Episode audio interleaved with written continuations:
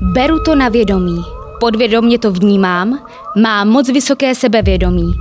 Uvědomuješ si své činy? Udělal to nevědomky, má výčitky svědomí. Chceme udržet pacienta při vědomí, ten člověk leží v bezvědomí. A mohla bych pokračovat dále, jak automaticky v naší mluvě používáme termín vědomí ve všech možných tvarech. Jakým srozumitelným heslem nebo obratem byste ho nahradil, kdyby byl vyškrtnut z našeho slovníku? Vědomí?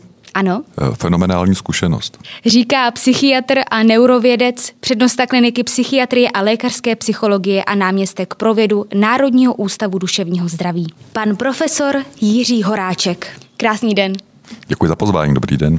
Za mikrofonem vás vítá Anna Beránková. V dnešním díle Moskovny si budeme povídat o tom, jaký je podklad našeho vědomí, v čem nám napovídá evoluce, jak nám různá pojetí vysvětlují tento pojem a jak vědomí můžeme zkoumat i co to znamená epistemologická chyba.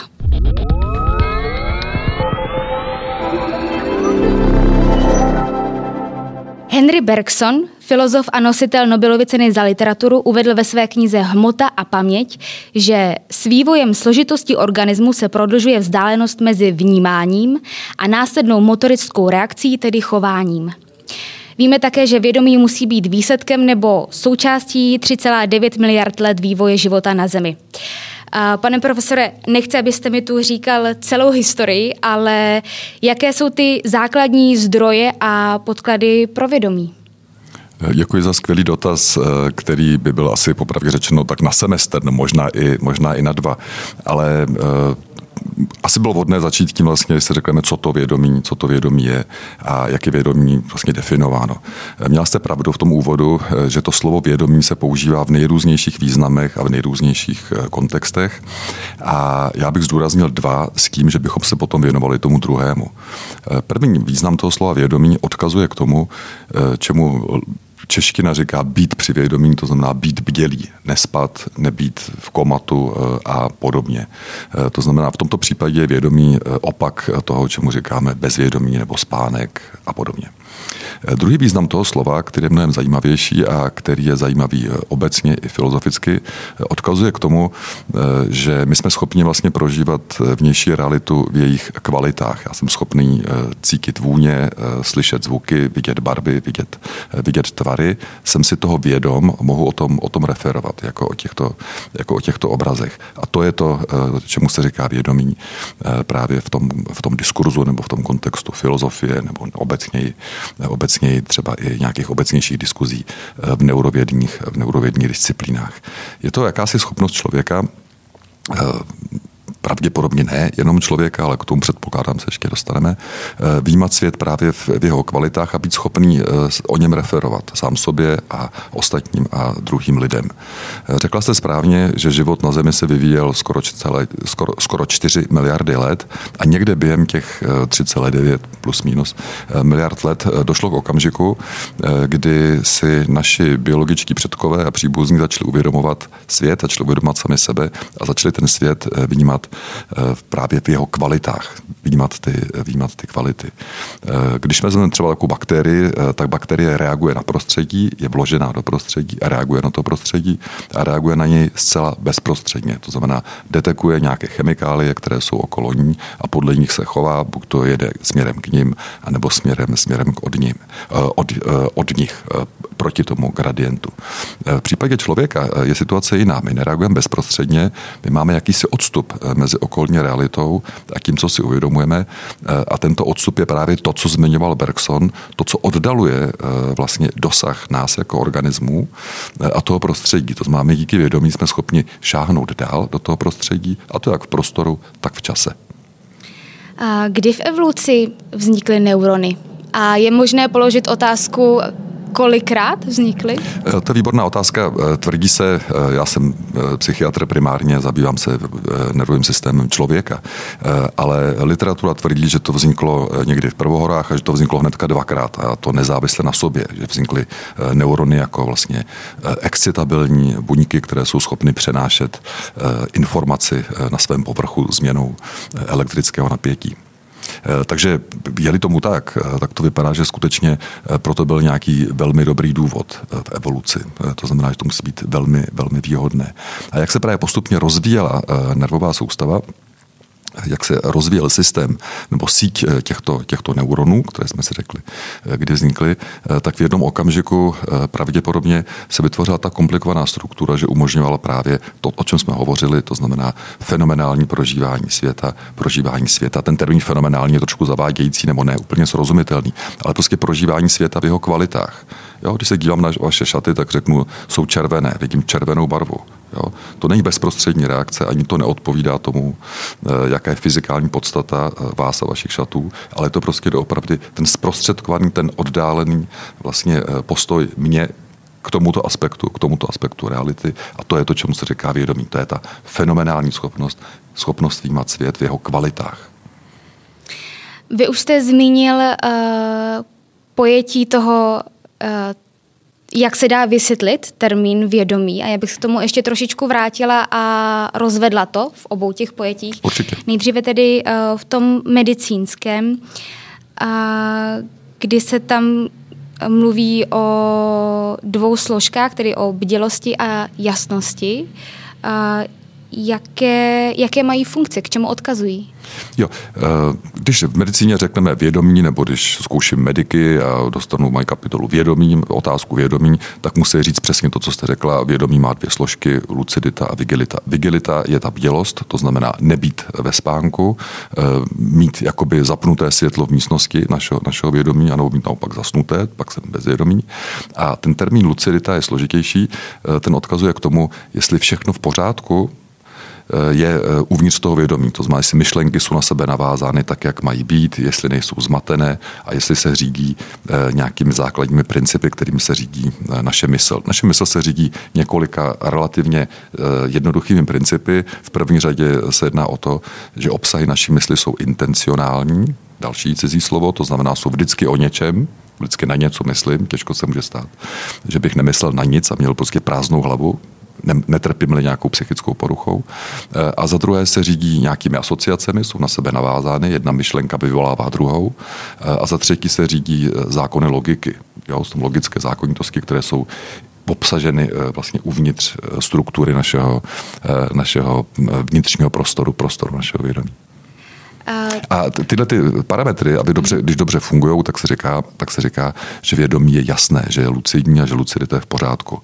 A potom psychiatry máme celou řadu nejrůznějších poruch, v rámci kterých právě ta lucidita se rozpadá a objevují se různé, různé chorobné příznaky. Co se děje, když eh, ta intencionalita je narušena? A kdy k tomu může dojít? Je to překvapivá eh, věc, ale intencionalita v okamžiku, kdy jsme bdělí, kdy je zachována ta vigilita, jak jsme říkali, eh, tak intencionalita je tuhá a drží prostě, drží pořád eh, v podstatě. A těch patologických stavů, kdyby se narušila intencionalita, je poměrně málo.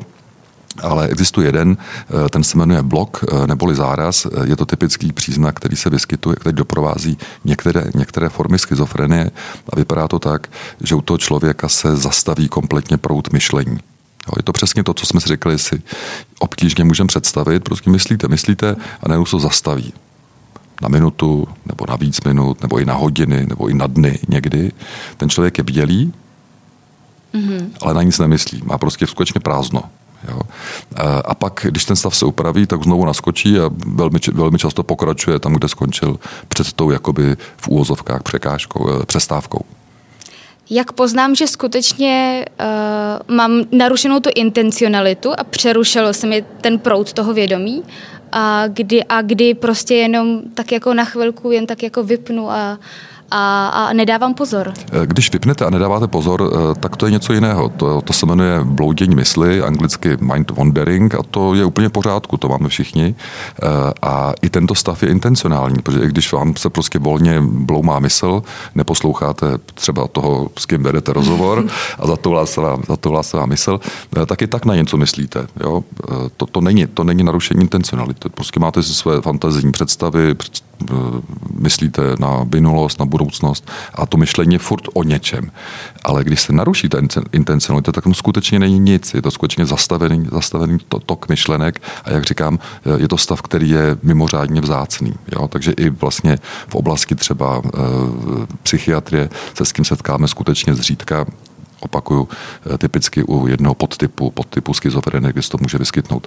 Ptala jste se, jak se to rozpozná? No, rozpozná to psychiatr eh, podle dalších ještě známek. Je to relativně jednoduché jednoduchá věc to, jako potom diagnostikovat nebo identifikovat tento příznak. Jak já případně jako pozorovatel, když vidím, že se něco takového děje a myslím si, že k tomu došlo, k tomu narušení, tak um, jak já to vlastně poznám, abychom mohla za vámi poslat a vy, vy to, uh, říkám, to Je to, je to příznak velmi vzácný, vy se s ním pravděpodobně v životě nesetkáte, stejně jako s tím příznakem se nesetká řada kolegů psychiatrů, prostě protože i v rámci schizofrenie to vyskytuje, vyskytuje málo kdy. Ale já jsem ho viděl teda samozřejmě eh, jako mnohokrát a vypadá to tak, že ten člověk povídá, povídá třeba a najednou se zastaví. Eh, ten prout řeči, mm. nereaguje, nekomunikuje s váma a po té době, když po nějaké době, když ten blok, blok odezní, tak pokračuje tam kde, tam, kde přestal.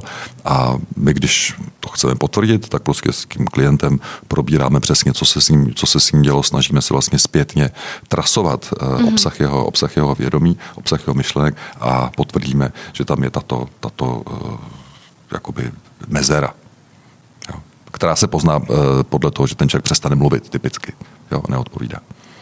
Přesuneme se eh, k dalšímu pojetí, eh, k neurovědám, kognitivním eh, vědám. Jak, jak tam to je? Co? Jak tam je? Jak tyto vědy vysvětlují pojem vědomí? No, vědomí se snažíme všichni vysvětlit. Neurověda, kognitivní věda, to jsou disciplíny, které se, které se prolínají pochopitelně v tomto a vědomí je něco, co je dneska mimořádně intenzivně zkoumáno. Je to pozoruhodné, že třeba eh, do 90. let výzkum vědomí nebyl až tak populární a byl tam jediný důvod. Eh, ono to znělo jakoby neseriózně ve vědecké komunitě a to proto, protože výzkum vědomí naráží na jednu obrovskou překážku nebo potíž a to je subjektivita. Vědomí je něco, co je naše privátní, co je subjektivní a já nemůžu své vědomí přenést do vás, vy nemůžete své vědomí přenést do mě a jsem-li experimentátor a děláme vědecký pokus, tak já nemám žádnou možnost, jak objektivizovat, co skutečně v tom člověku eh, se děje, jaký je ten jeho vědomý obsah. Já jsem prostě eh, odkázaný pouze a výhradně eh, na jeho popis, slovní, slovní popis, což je, ten, což je ten problém, proč mnoho vědců, jak říkám, až do 90. let vlastně s tomu nevěnovalo, prostě protože ty metodiky na to nebyly a do, dodnes úplně ještě, úplně ještě nejsou. Dnes je výzkum vědomí velmi, velmi populární, prostě protože máme nové eh, modely, jak by to celé, jak by to celé mohlo být a také se vyvíjejí metodiky, eh, jak vědomí zkoumat, tak, aby bylo eh, co nejobjektivnější a ten výzkum, aby prostě zachoval všechno to, co pro výzkum potřebujeme, to znamená replikovatelnost, objektivizaci a podobně. Ale jak říkám, ta subjektivita, což je vlastnost vědomí, že je moje a nemůžu ho s nikým sdílet, je věc, která je velkou, velkou překážkou a výzvou Chápu to správně tak, že když někdo řekne, že eh, je objektivní nebo se rozhodnul objektivně, tak eh, to není pravda? Není to správně? Eh, je no to tak objektivně, no tak subjektivní to je vždycky všechno subjektivní, pochopitelně, ale to, o čem hovořím já, jde ještě, takže souhlasím, ano, není to objektivní, no tak podle toho, jak bychom si definovali kritéria objektivity, pro, což je věc, která je daná arbitrálně, ale asi bychom se tady v tomto případě nějakým způsobem shodli, jo. ale ten problém je vážnější. Když někdo řekne, vidím červenou, no tak já nevím, jestli jeho červená je stejná jako, jako moje červená. Jo. Když řekne, eh, cítím úzkost, tak nevím, jestli jeho úzkost je stejná jako úzkost něko, někoho jiného, co to vlastně, co to vlastně prožívá. Jo. Protože máme prožitek, eh, který je eh, nějakým způsobem strukturován a pak k tomu ještě jazyk, který taky omezuje tu výpověď. A teď vlastně ten, ten překlad se dělá mezi tím vnitřním prožitkem a jazykem a řečí. Jo. Takže je to skutečně složité. Eh, vy jste také zmínil, že eh, vznikají nebo jsou další eh, modely, jak zkoumat právě třeba ten problém subjektivity a jak zkoumat vědomí.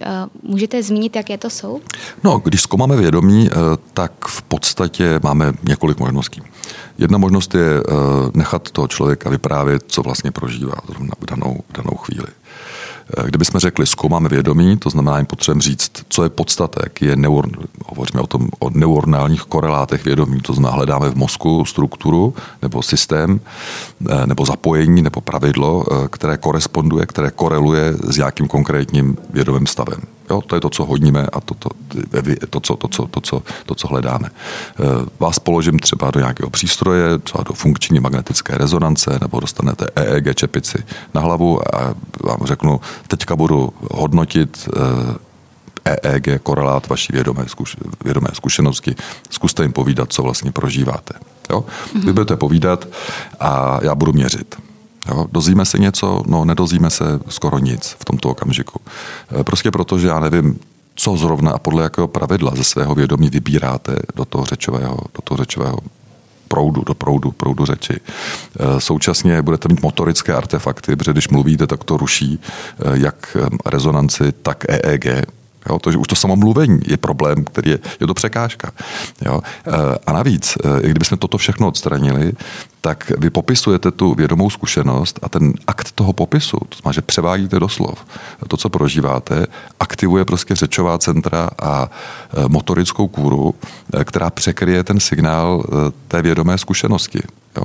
To znamená, já mám vědom, vědomou zkušenost, něco, něco prožívám a já o tom, o tom začnu reportovat a to reportování udělá větší signál mozku, Eh, nebo v tom, v tom, v tom, v té, v tom přístroji, který měří aktivitu mozku, eh, než eh, ta vlastní vědomá zkušenost. A to jsou všechno problémy, se kterými se, se, kterými se potýkáme. Takže nejjednodušší je takzvaný takže těch přístupů je několik, teď se vyjmenujeme. Takže nechat vás volně popisovat ten stav je jedna možnost, ale má to problém s tím popisem. Pochopitelně je možné vás poprosit, abyste popisovala, co jste prožívala před chvilkou. To znamená, běží kanál toho měření, jste v rezonanci, a já řeknu stop, zastavím to měření a poprosím vás, abyste mi popsala posledních 20 sekund nebo 10 sekund, co jste prožívala, než jsem vás zastavil. Jo? Mm. V tomto případě eh, ten eh, obraz, který naměřím, nebo ten, ten signál, nebude narušen tou výpovědí a je to jedna z velmi nadějných cest. Jo? Říká se tomu eh, deskriptivní sbírání epizodické zkušenosti. Je to složitá metodika, eh, která může pomoci. Je to jedna z těch modernějších. Jo, to má, vždycky to má překážku a ta překážka nějakým způsobem se snažíme ji e, překonat. E, další možnost je takzvaný elicitní přístup, kdy se naopak aktivně snažíme do toho vědomí nějaký ten vědomý obsah strčit zvenčí. Typicky ten vyšetřovaný subjekt se kouká na černou obrazovku, pak tam pustíme nějaký obrázek, obrázek něčeho, ten obrázek pochopitelně ten člověk zpracuje, ten mu udělá, jeho vědomá zkušenost se naplní tím, co je na tom obrázku, Jo? A to já už můžu změřit relativně snadno.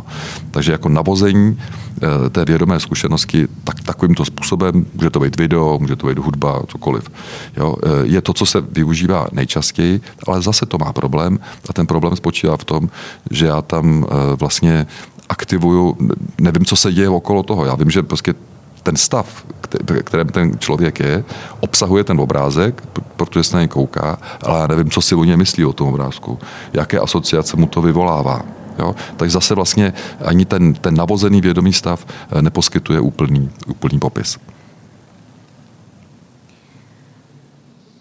Mě by teď ještě zajímalo, uh, ke konkrétnímu případu, nevím, jestli je to experiment, ale jak funguje vědomí uh, v souvislosti s bolestí. Když třeba mě někdo štípne, tak uh, co se děje v mozku, uh, že já vlastně ucítím ten, ten štípanec, třeba mm, mám nějakou mimiku v obličeji a třeba ještě řeknu au.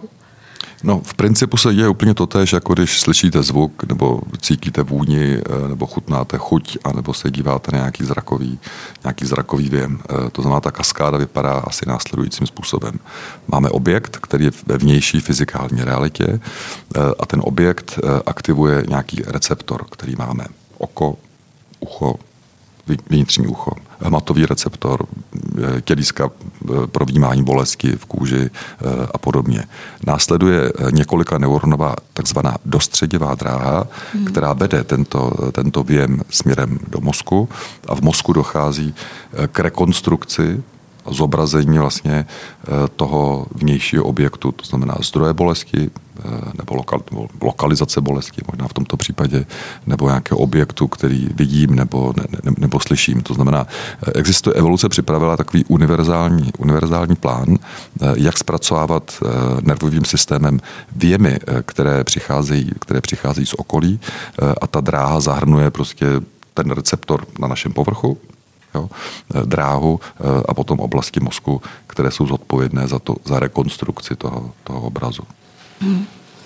A když se bavíme o vědomí, tak bychom řekli, no a pak by tam mělo být ještě něco, ještě něco, co mě umožňuje na ten obraz se podívat. Jo, já vidím zelený míč, mm-hmm. jo, já mám věm zeleného míče eh, a teď já vím, že vidím zelený míč. Jo, to znamená, to je, to je něco, čemu já třeba v té knížce říkám nějaký okruh navíc, Jo? Eh, a to je právě eh, myšlenka, která mě umožní reflektovat eh, to, že já něco vnímám. A tohle to vědomí. Já ještě na chvíli zůstanu u té bolesti. Mm-hmm. A mě by zajímalo, co se děje v mozku, co se děje s vědomím, když vidím filmovou scénu, kde je někomu ubližováno, nebo někdo mi popisuje, eh, co se mu stalo, jaký měl úraz. A já tu samou bolest, co cítil on, co mi popisuje, tak eh, najednou třeba uh, ucítím na tom samém místě. Co se, co se to v mozku přehodí? No, tohle je proskoumáno nejlíp v případě, že se přímo díváte na toho druhého člověka, který strádá, nebo který, on to nemusí ani bolest, on třeba může vykonávat, vykonávat nějaký, nějaký třeba pohyb. My jsme se vyvinuli v evoluci pro vlastně skupiny nebo tlupy eh, o 200 až 300 členech a my jsme sociální tvorové. Eh, to znamená, my jsme vybaveni tím, abychom byli schopni prožívat eh, to, co prožívají druzí, druzí, druzí lidé. A k tomu slouží takzvaný systém zrcadlových neuronů, který doopravdy a do písmene jako zrcadlí to, co dělají pohyb druhých lidí nebo gesta, gesta druhých lidí.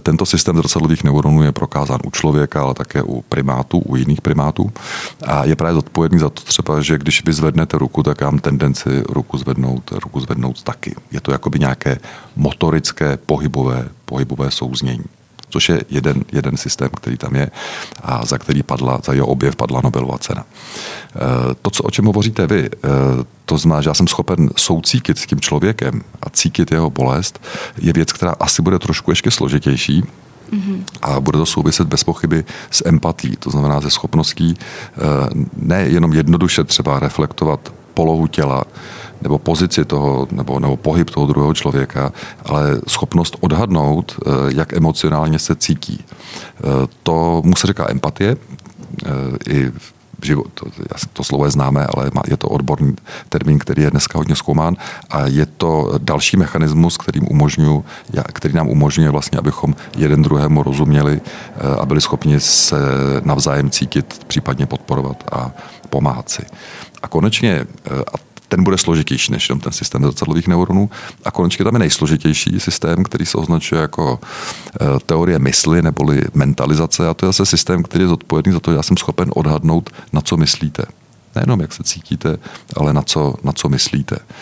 A tomu se a ten systém už je vysloveně kognitivní, to znamená, je to složitý, eh, zodpovědný eh, systém, zodpovědný s řadou kognitivních procesů, a který rovněž slouží k tomu, eh, abychom si navzájem rozuměli a byli schopni anticipovat, odhadovat prožívání a budoucí chování toho druhého člověka. Čímž je ovlivněno, že uh, ta teorie myslí, že někdo je v tom případě empatičtější a někdo tolik ne? Výborný dotaz. Uh, to se dneska intenzivně zkoumá bude to dispozice jako každá jiná. Jo, někdo je disponovaný lépe eh, rozumět těm druhým, někdo je disponovaný jim rozumět, rozumět eh, hůř.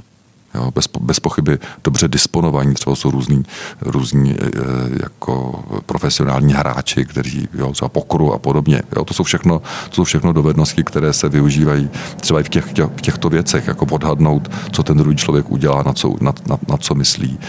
Jo, a ono to jde i na několikrát. Já můžu odhadnout, na co myslíte vy, a můžu odhadovat, že vy myslíte na to, na co myslím já, a můžeme takhle to třeba třikrát nebo čtyřikrát, čtyřikrát prohodit. Jo, ten, kdo je v tom dobrý, tak je úspěšný politik úspěšný manipulátor druhých lidí. Pane profesore, nacházíme se ve studiu, Jste tu vy, jsem tu já, je tu náš technik, máme tu mikrofony, stůl, světla. A přesto z toho, co jsem teď uh, vyjmenovala, tak uh, tu nic není. Tak uh, jak je to s tou epistem, epistemologickou chybou? No, já si nejsem úplně jistý, v tomto případě možná budu méně ještě radikální než vy. Já nevím, jestli tu nic není, něco tu asi, něco tu asi bude. Jo. Ta epistemologická chyba, neboli chyba poznání, říká to, že já se mýlím v tom, co tu je. Eh, to znamená, když mi řekneme, je tu, eh, je tu prostě červené, červený míč nebo, nebo hnědý stůl, Jo? Tak tohle je ta epistemologická chyba. E, protože ten stůl pochopitelně není hnědý, hnědá barva neexistuje, v přírodě žádné barvy nejsou, to jsou právě ty rekonstrukce, e, které vznikají ve vizuální kůře, ve vizuální kůře člověka. To znamená, e, jsou tu nějaké vlnové délky, jsou tu nějaké vlnové délky, fotonů, které dopadají na naší sítnici a které právě tou zmíněnou dráhu, kterou jsme si popisovali, nakonec náš mozek eh, vlastně zrekonstruuje a dobarví eh, prostě do, toho, do, do, té, do, té, do té konkrétní barvy, do prožitku té hnědé. To znamená, epistemologická chyba je to, že řeknu, toto je hnědý stůl. Jo? Ten stůl není hnědý a to je jako jistota. Mm-hmm. Hnědá barva není. Jsou jenom blnové délky ve fyzice a to všechno ostatní je přesně to, co dělá, co dělá, co dělá mozek. On to prostě uměle dobarvuje eh, a dá nám ten věm a to umělé dobarvení jo, je to, čemu se říká kvalita. A to je ta fenomenální kvalita a to je to, co dělá to vědomí. Jo, vzpomínáte? Ptala jste se, co to vlastně vědomí je, jak byste to dalo jinak popsat. Já jsem tak schopnost zakoušet fenomenální kvalitu a to je toto. Jo, a proto, je to, proto to vlastně není bezprostřední věm, jako třeba u té bakterie nebo měňavky, a ten věm je velmi, velmi, velmi eh, vzdálený od, té, eh, od, toho, od, toho, od toho zdroje. Jo, to obraz toho věmu. A to je ta epistemologická chyba. Jo. Řeknu, vidíte mě, řekne, vidím vás, no tak to je chyba, jako, že nevidíte mě, ale vidíte svůj obraz mě v sobě. Vy jste uh, taky řekl, že hnědá barva neexistuje, že tu máme hnědý stůl, ten tu, ten tu není, a že tu není hnědý stůl mm, a že nám vlastně tu hnědou barvu mozek doplní. Přesně. Musí vždycky ty informace doplňovat? Nemusí, ne, nemusí, může to být narušeno, může to být narušeno na řadě, na řadě úrovní a o tom je medicína potom. Jo. Ten věm může být narušen prostě proto, že špatně vidím, může být nějaká oční porucha. Ten věm může být eh, narušen, protože mám nějakou neurologickou poruchu, už na úrovni vlastně přímo těch oblastí kůry, kde dochází k tomu finálnímu zpracování toho obrazu, anebo taky ten věm se může změnit a to dramaticky v případě psychiatrických eh, poruch. Já jsem primárně psychiatr eh, a celá řada vlastně psychiatrických onemocnění vzniká tak, že dochází k nějaké distorzi, k nějakému zkreslení právě na těch nejvyšších etážích eh, zpracování informací, které, které vytváří vlastně ten zrekonstruovaný obraz. Jo, pacient může mít iluze, to znamená vidí nebo slyší věci úplně jinak, než jsou. Může mít halucinace, to má vidí, slyší, čichá, hmatá. Něco, co vůbec jako není v tom prostoru kolem něj. Jo? To jsou vlastně všechno, všechno, to se dá všechno vlastně převést uh, do poruchy vědomí. Jo?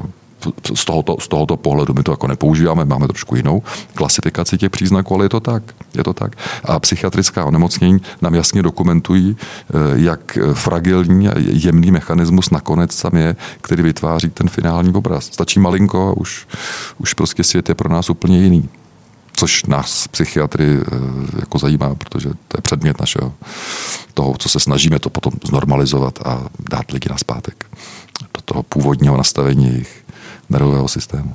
Uh, Mně teď ještě napadla otázka. Uh, v každém pracovním odvětví uh, existuje určitá nějaká, nějaká hantýrka.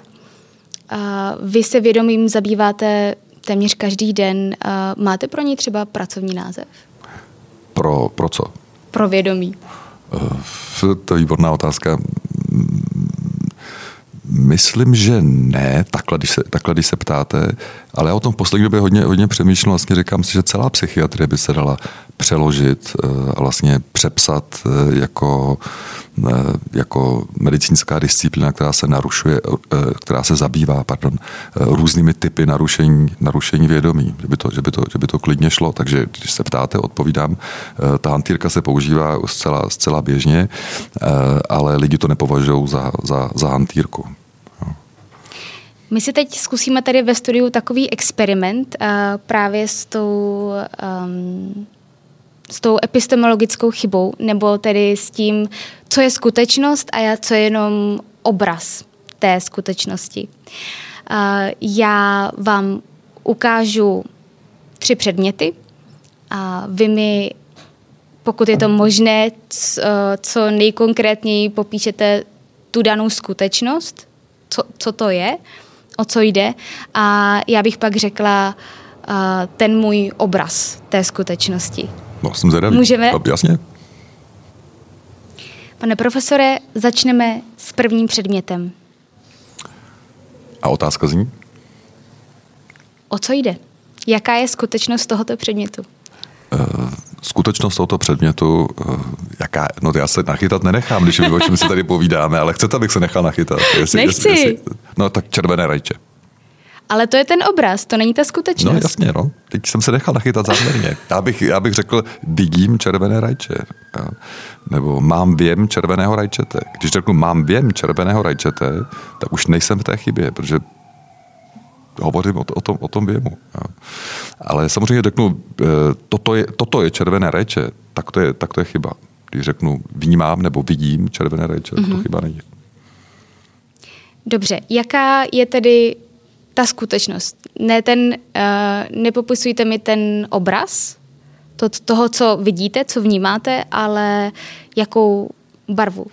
Um, jaká je ta skutečnost? Uh, já o tom často přemýšlím, jak bys to vlastně, jak jsem napsal tu knížku, že, vlastně, o které se bavíme, tak si říkám, že někdo přijde a zeptá se vlastně, jaký je ten svět o sobě za tím vědomím, jako co, co, to, co je to teda tam to jak, jak, by asi mohl, jak by asi mohl vypadat. A jak by ten svět asi mohl vypadat, nám poměrně jako jasně říká prostě současná fyzika a hlavně kvantová mechanika. Ta nám říká, co je podstata. Ta nám říká, že vlastně není žádná hmota, že jenom energie. Částice e, jsou a nejsou. Částice nejsou až do okamžiku, než dojde k interakci s něčím jiným a teprve interakce dvou objektů vede k tomu, že vyskočí částice, se objeví. Jo, princip neurčitosti. Mezi tím jsou to pravděpodobnosti, jsou to oblaky pravděpodobností. Takže realita za naším vnímáním nejspíš doopravdy platili fyzika, což nic nesvědčí, protože by neplatila, protože všechny predikce fungují, tak prostě my žijeme v nějakých oblacích pravděpodobnosti, se kterými se podle poměrně komplikovaných uh, se, který, se kterými se setkáváme. To znamená, my jsme, jako, my jsme objekty, které až po uši trčí v realitě, to znamená v tom ne já, v tom, v tom, v tom okolí a s tím interagujeme. A ta interakce, interakce mezi námi a světem vytváří hranici a vytváří, vytváří svět. A ten svět pro nás. Jo? A ten svět, náš mozek, potom dotváří a dobarvuje do těch obrazů konkrétních tvarů, předmětů, eh, použitelných nějakých soucen. Tak to asi funguje nějak. Ale to, co tam je zatím, nejspíš, nebo nejspíš prostě jsou oblaky pravděpodobnosti, ze kterých občas se prostě vyjeví nějaká částice a ta vytvoří nějakou strukturu a ta struktura vytváří, je zapojená do další struktury a nakonec prostě to, to vytvoří obraz červeného rajčete. Dobře, vrátíme se zpátky k doufám, experimentu. Doufám, že to nebylo příliš složité teď. ne, ne, ne, nebylo. Uh, ale já bych vlastně chtěla slyšet tu skutečnost toho, že já vnímám červenou barvu, ale jak jste správně, nebo jak jste řekl, že uh, vidím hnědý stůl, uh, to je vlastně ta chyba, že hnědá barva neexistuje a že tak, uh, tak co to je? No vlnová délka, to je nějaká specifická vlnová, délka, kterou vy dobarvíte na hnědou barvu první věc, co je. E, potom vaše oči, vaše, vaše oči jedou a identifikují hranice, e, kontury té věci, ať už stolu, nebo rajčete, nebo kohokoliv, kohokoliv jiného. To znamená, další věc je vytvořit konturu, e, kontury té věci. My dneska předpokládáme, že existuje nebo spekulativně se předpokládá, že existuje jeden základní princip, který eh, vlastně nám pomáhá ty tvary konkrétní jako dotvořit. A ten princip se jmenuje predikční, predikční chyba. Eh, o co se jedná? Eh, vaše oči jedou po bílé ploše, která je zcela amorfní, kde nic nevidíte, nebo kde, kde nic ne, nevyniká, není tam žádný signál a vy vlastně nic nevidíte. Ta bílá plocha je naprosto nic neříkající a neobsahuje to žádnou informaci, žádný předmět. A najednou narazíte na konturu věci, třeba rejčete, nebo stolu, nebo čehokoliv, čehokoliv jiného a v tomto okamžiku eh, vlastně mozek zahlásí, eh, že se děje něco významného. Jo, když očima narazíte na, na okraj té věci, myslím to doslova. A eh, vaše oči začnou teďka sledovat vlastně hranici mezi tou bílou stěnou, na jímž pozadí ta, je, ta věc se vyjevuje a tou věcí. A právě tím ťukáním zraku a neustálým hlášením predikčních chyb, to znamená, že to je predikční chyba znamená, že najednou je to jinak, než jsem, si, než jsem, než jsem očekával. Jedete očima po bílé stěně a máte očekávání, i za chvilku vaše oči uvidí jenom tu bílou a je tam něco, nějaká černá věc nebo obraz nebo něco, jo? tak ten okamžik, kdy dojde k nesouladu mezi tím, co čekáte na základě předchozí zkušenosti a s tím, co je, se označuje jako predikční chyba a to vytváří kontury, eh, kontury těch věcí, eh, obrysy. Jo? A takže možná, že takovými relativně jednoduchými principy jako transformace jedné kvality v jinou, vlnové délky v barevnost, nějakou, eh, plus predikční chyba, která vytváří, eh, která vytváří kontury, obrysy těch věcí, že takovými jednoduchými principy vlastně, eh, jednoduchými v úvozovkách, ten nervový systém se podílí na tom, že vznikají obrazy, které my potom považujeme za, zkuš, za skutečnost a za něco, z čeho ta realita se, se skládá. Ona se z toho skládá, ona se z toho taky skládá, ale bez pochyby je jiná než ten, než ten jev a určitě je mnohem složitější a bohatší. Jo, už jenom proto, že naše smysly z reality vyříznou jenom velmi úzký, vyříz, úzký, úzké spektrum toho, co vnímají. Jo? Viditelné spektrum je úzoučké eh, v horizontu nebo ve, v rámci celého spektra elektromagnetického záření. To je úzký výsek, který vnímají naše oči a říkáme si, svět se skládá z věcí, které vidím. Ne, svět se skládá i z věcí, které nevidím, které jsou v tom, v, v, v tom spektru eh, vlnových délek fotonů prostě mimo viditelné, svět, mimo viditelné světlo. Dobře, budeme pokračovat uh, dál Dobře, v experimentu. Dobře. A druhý předmět, jeho skutečnost. Uh, co? Sklenice s vodou. Sklenice s vodou. A ptáte se, co? Co by to bylo? Co, co je to ve skutečnosti? No tak zase by se postupovali stejně jako u toho rajčete. Ono to za chvilku bude trošku možná pro naše posluchače už jako nudné, ale co, co bychom řekli? No, tak řekli bychom, to jsou nějaké molekuly H2O, molekuly H2O tam nějakým způsobem kmitají, jejich eh, kmitání eh, vytváří kinetickou energii, která se předává na energii tepelnou. To je to, co vy cítíte v prstech, to je teplota, eh, teplota té sklenice. Ty molekuly dál se skládají z nějakých atomů, atomy se skládají, dál, dál skládají z nějakých subatomárních částic a stav těch těchto, těchto, těchto, těchto elementárních částic eh, je řízen eh, principem neurčitosti. To znamená, oni chvíli jsou a jakmile interagují s něčím, eh, jakmile s něčím interagují, tak jsou, když neinteragují, tak nejsou. To má opět, jsou to nějaké prostě, když to budeme zmenšovat, zmenšovat, zmenšovat, tak jsou to nějaké prostě obláčky pravděpodobnosti, nic jiného. Realita jsou prostě oblaky pravděpodobnosti, které navzájem spolu interagují a v okamžiku interakce, v okamžiku dotknutí se, kontaktování, jako když se ústa setkají při polipku, tak se objeví, tak se objeví částkice, objeví se věc. Jo, ten svět skutečně vzniká naším kontaktováním s ním. Jo, to, to není nějaký ezo, to je fakt. Mm-hmm.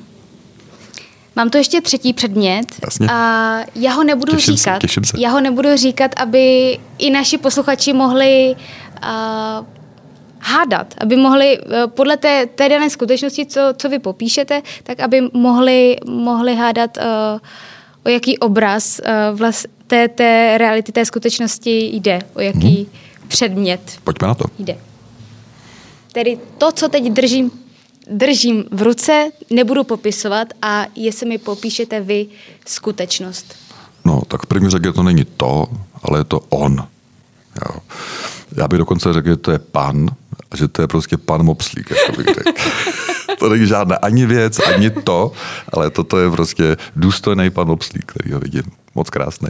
moc krásný. A co to je, se ptáte? Jo? Přesně tak. Tak, zase, tak, no, tak už jsme tady prozradili, dobře. o co jde. Uh, uh, o koho jde. Váš pan Mopslík se určitě uh, liší od uh, utrženého rajčete, které už je položivé, no, a vody, kterou jsme měli před chvilkou, která je neživá, něčím zcela podstatným. A to je mnohem složitější úrovní organizace uh, na těch vlastně vyšších, vyšších etážích. Řekli jsme, už jsme šli v našich mentálních experimentech uh, k elementárním částici, bavili jsme se o tom, i co je pod nimi, že jsou to nějaké obláčky pravděpodobnosti.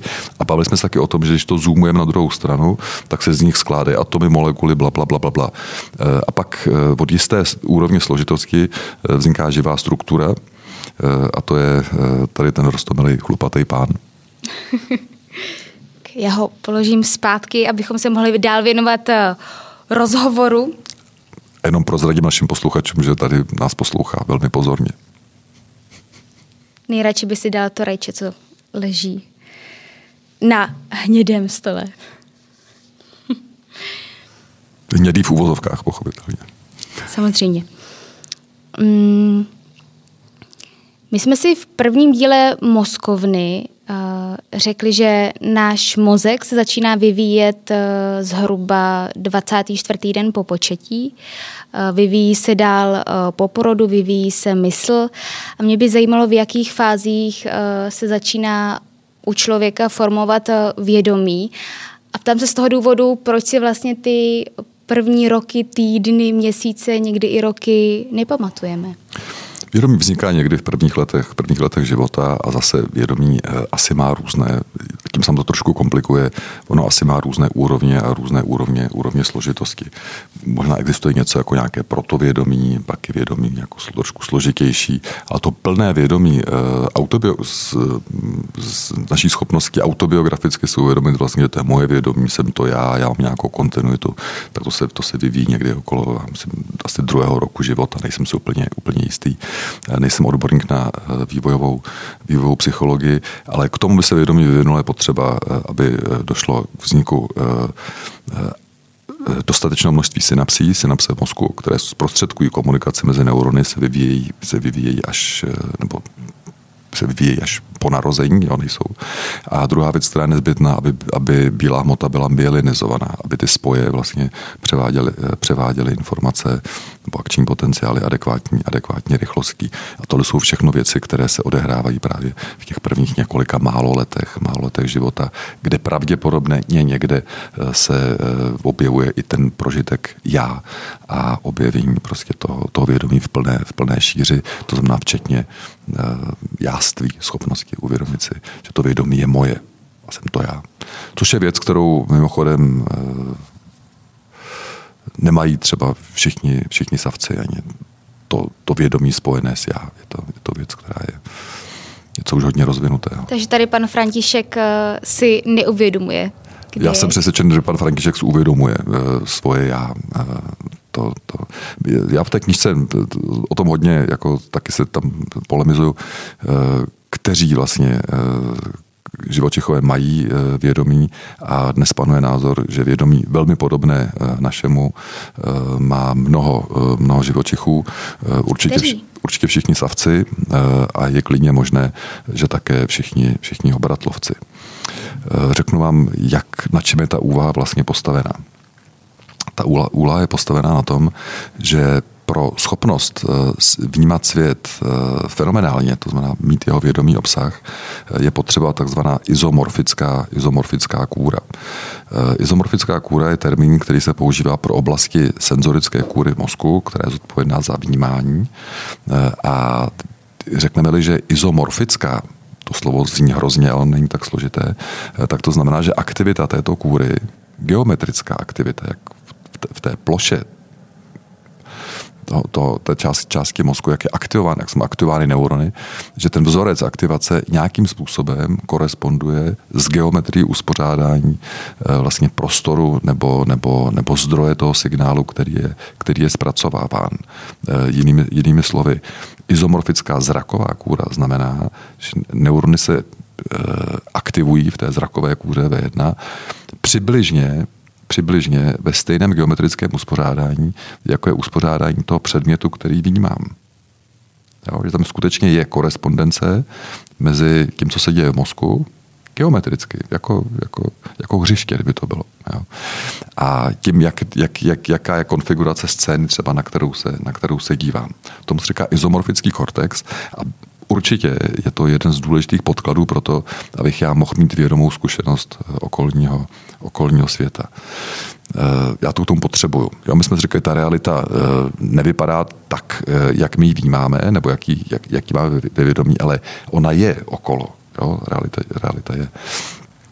A realita do jisté míry je uspořádána podobně jako ten obraz, nebo můj obraz je uspořádán podobně jako ta realita. A za to právě může izomorfická kůra. Takže ta je nezbytná proto, aby jsme si zobrazili ten svět, aby vznikla jeho mapa, aby vznikl jeho obrázek. No a ta co chci říct, ta izomorfická kůra už se vyskytuje eh, nejen u savců, ale taky u ptáků a dokonce u ryb a u bojživelníků. To znamená, z tohoto pohledu eh, to vypadá, že vědomí, fenomenální vědomí, vědomí toho, že okolo nás něco je a to má nějakou kvalitu, že to mají eh, naši biologičtí příbuzní od čelistnatých ryb k nám výše.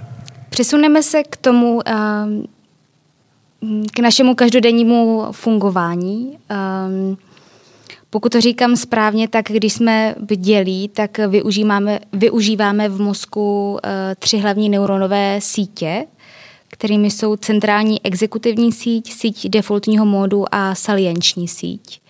A jak, jak fungují? To je hezký dotaz. Eh, já to možná malinko ještě uvedu, proč mluvíme o sítích a co to, co to vlastně znamená. A tím se nám to eh, vyjasní. Jedná se o to, že vlastně v dnešní době eh, nepředpokládáme, že by jednotlivé funkce, psychologické, mentální funkce, byly v mozku lokalizovány do nějaké jedné oblasti. Určitě ne ty vyšší funkce, jo? že by byla oblast odpovědná za řeč, oblast odpovědná za vnímání, za spánek a za myšlení, za paměť. Eh, dneska předpokládáme pohyb třeba, eh, že základní funkční jednotky v mozku jsou sítě, to znamená propojené, propoj, propojení mezi řadou oblastí nebo mezi několika oblastmi, které jsou od sebe, od sebe vzdálené. Lidský mozek, víme, jak je veliký, takže oni jsou od sebe vzdálené přibližně třeba centimetry nebo 10 centimetrů, 15 centimetrů. Jo, takhle daleko ty oblasti od sebe jsou. Ty oblasti jsou propojené, a když vykonáme nějakou tu konkrétní funkci, tak dochází k jejich koaktivaci, to znamená všechny uzly té sítě propojené se aktivují nahoru, jdou nahoru a nebo jdou dolů. Jo, takže funkční jednotka mozku eh, je síť nebo těch vyšších mentálních eh, funkcí je síť. No. Existují různé matematické, matematické eh, prostředky, eh, jak je možno vlastně ze signálu, který měříme z EEG, z rezonance a z dalších přístrojů, jak je možný z těch signálů, z těch signálů naměřených identifikovat síť. Jo? Mozek se rozdělí na kostičky, v nich máme detekovaný, detekovaný signál a použijeme nějakou matematickou proceduru, ta se jmenuje třeba analýza nezávislých komponent, aby nám odpověděla na otázku, kolik sítí vlastně existuje v tom naměřeném, zašuměném, zašuměném signálu. Když to aplikujeme, tak zjistíme, že těch, kolik těch sítí tam přibližně by mohlo být a zjistíme naprosto konzistentně, ať se použije jakákoliv metoda, že existují tři hlavní sítě, které odpovídají třem hlavním vlastně modům, v kterých může pobývat eh, naše, naše mysl. A to je to, na co se ptáte. Eh, první z těch sítí eh, nebo z těch systémů se označuje jako síť frontoparietální, nebo se ji říká někdy síť centrální exekutivní. A je to síť, která se aktivuje v okamžiku, kdy obracím svoji pozornost na venek a kdy mám něco, kdy mám něco řešit. To znamená, kdy sleduju nějaký něco, co je důležitého, řeším matematickou úlohu, pozoruji něco a tak dále, řídím a podobně. Takže centrální exekutivní síť, která je zodpovědná za to, že já vykonávám nějakou činnost a mám pozornost zaměřenou na vnější svět. Vyžaduje to ta situace. Mm-hmm. Druhá síť, eh, která je ještě záhadnější a zajímavější, je takzvaná defaultní síť nebo síť defaultního modu.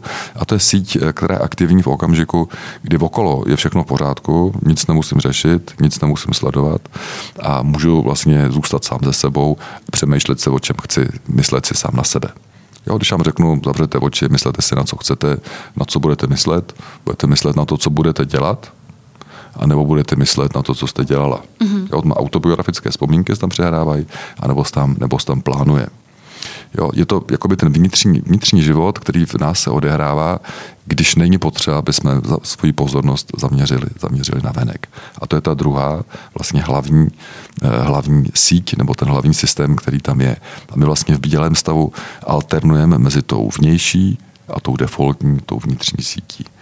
Řekli jsme si, že je vysoce pravděpodobné, že značnou část toho, co my považujeme za svět, děláme svojí myslí. Takže eh, je dobrá otázka, je dobré si položit otázku, co to teda určuje, jestli mám se koukat do světa a být zaměřený na ten svět, anebo zůstat sám v sobě.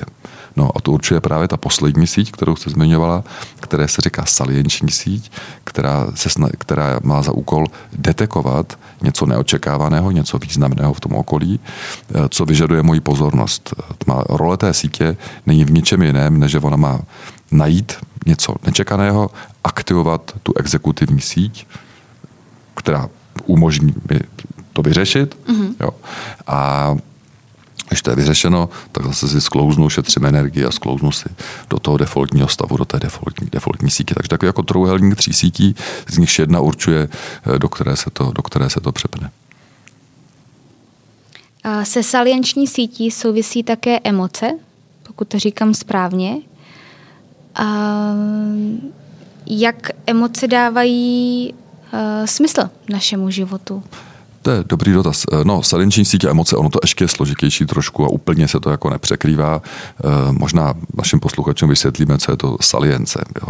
Salience je termín, který do češtiny se nedá přeložit, e, proto vlastně všichni, kdo se touto problematikou zabýváme, začínáme používat jako běžně i v češtině, aby se to zavedlo, protože to slovo nemá eh, zatím, eh, nebo nemá ekvivalent, tak pojďme používat salienční. A salience znamená, že něco je významného, že to prostě trčí z pozadí. Salientní je černá ovce, jo, v bílém stádu. Salientní je bílá vrána, to znamená to, co upoutá moji pozornost, a to, kam upřu, jo, kam upřu svoji pozornost a to, co, jo, tak to, tomu se říká, že to je salientní a salienční síť, Jo, nedělá nic jiného, než to, že identifikuje to, co je významné, to, co je neobvyklé, to, co, jo, to, co uh, je nečekané. Jo, ta selenční síť hodně těsně souvisí právě také s tou predikční chybou, o které jsme hovořili, hovořili před chviličkou. Eh, samozřejmě věc, která je pro nás eh, emočně významná, většinou je salientní. Jo, tím se to, jo, natolik se to jako překrývá. To znamená, emoce jsou systémem, nebo představují jako biologický nebo neurobiologický systém, eh, který je zodpovědný za to, eh, že eh, říká, kde nám, jak je, kde našemu organismu je dobře a kde našemu organismu je špatně. Emoce jsou polární a vlastně určují příznivost stavu s ohledem, v jakém jsme, nebo situace, v které jsme, s ohledem na stav našeho, našeho organismu. Když nám je dobře, Náš organismus je dobře prostě temperován, je nakrmen, je v teple, prostě je uspokojen, tak emoce jsou dobré. E, když náš organismus není úplně uspokojen, ale očekává, e, že uspokojen bude, tak jsou nejlepší, jo, v tom čekání, ty emoce pochopitelně. A když naopak je něco v nepořádku, ať už tělesně nebo psychicky, tak emoce padají dolů. Jo, jdou nahoru, dolů. E, jsou pozitivní a negativní. E, druhá věc, e, která se týká emocí, je to, že oni můžou buď to tlumit, anebo energizovat. Jo, takže oni jakoby se dají rozdělit podle, podle dvou os. A když to takhle použijeme vlastně ten kříž, ty dvě rozdělení, tak nám vypadnou z toho základní emoce, které může mít. A to z těch negativních je smutek a úzkost. A z těch pozitivních je to nějaká blaženost a radost nebo štěstí a radost. Jo, energi, jedna by měla být energizující a druhá by měla být taková jako eh, tlumící. Takže, takže emoce eh, vlastně jsou systém neurobiologický, nebo jsou tvořeny, nebo odpovídají neurobiologickému systému, který vlastně říká, jak nám kdy je. Proč to je důležité? Proč to tam máme takhle? No prostě proto, abychom v budoucnu, až se budeme podobné situaci blížit, eh, tak abychom buď tu situaci měli tendenci vyhledat a dosáhnout jí, a to v tom případě, že v minulosti byla spojená s něčím příjemným, s pozitivní emocí, anebo proto, abychom se té situaci obloukem vyhli, a to v případě, že v minulosti byla spojená s něčím negativním. To je role emocí. Pane profesore, já vám uh, moc děkuju. Uh, já tu mám ještě na závěr našeho rozhovoru tři otázky, které pokládám každému hostu, tedy i vám. Jakou knihu s tématikou mozku, kterou máte rád, byste doporučil našim posluchačům? No, to je výborná otázka. Já bych možná doporučil našim posluchačům nedávno vyšlou v překladu knížku profesora Sapolského chování. Je to tlustá, je to tlustá monografie, eh, velmi populárně, hezky, hezky napsaná, která právě vysvětluje, jaký je vztah eh, mezi různými typy chování, a to i těmi třeba eh, společensky problematickými, jako je agrese a podobně, a fungování mozku. Ta knížka je opravdu hodně jde do hloubky, vyčerpávající. Mám ji rád a je to skvělá knížka. Jaký fakt o mozku je pro vás osobně nejzajímavější? To je skvělý dotaz a já se pokusím to říct, ale nevím, jestli čekáme minutku, protože on to bude trošku složitější. Máme. Eh, když jsem četl takovou úvahu jednoho neurofilozofa, který říkal, eh, mozek je velmi složitý, skládá se z desítek miliard nebo ze 100 miliard neuronů, každý z nich je spojen řádově s tisíci dalšími neurony a každá ta synapse, kterými se spolu neurony povídají, může být v různých stavech. Kdyby těch stavů bylo jenom několik, a teď tam dosadil ta přibližná čísla, tak nám vyjde, že náš mozek se může vynacházet v deseti na tisíc čtrnáctou různých mentálních stavů. 10 na 1014, což je jako číslo, které je pro nás nepředstavitelný a to zajímavý, což souvisí s tím, na co se ptáte, spočívá v tom, že celý vesmír, což je v tom, v tom citátu, že celý vesmír se skládá z deseti, ne na 1014, ale na deseti na 83. ne planet, ne těles vesmírných, ale desetina 83. atomů. Jo, takže když se podíváte, jak obrovská variabilita stavů, v kterých se může vynacházet náš nervový systém. Asi ne všechny, nebo určitě ne všechny jsou spojeny s nějakými, eh, s nějakými psychologickými, mentálními, mentálními stavy. To je jako jasná věc, ale když to prostě říznete, tak nenu zjistíte, eh, nebo snížíte ty řády, že je obrovské množství vlastně prožitků a stavů, ve kterých se může vynacházet a to mě přijde fascinující. Poslední otázka. Co o mozku byste chtěl ještě se dozvědět nebo doskoumat? No, já bych chtěl zjistit, co je toto vědomí, jak, jak vzniká ta vědomá zkušenost eh, a podle kterého pravidla se něco do vědomí dostane a něco se do něj nedostane. Tak až to zjistíte, já si vás ráda pozvu na další rozhovor. to hned tak nebude, ale děkuji. Říká psychiatr a neurovědec, přednosta kliniky psychiatrie a lékařské filo- psychologie a náměstek pro vědu Národního ústavu duševního zdraví, pan profesor Jiří Horáček. Já vám moc krát děkuji za rozhovor. Děkuji vám za setkání.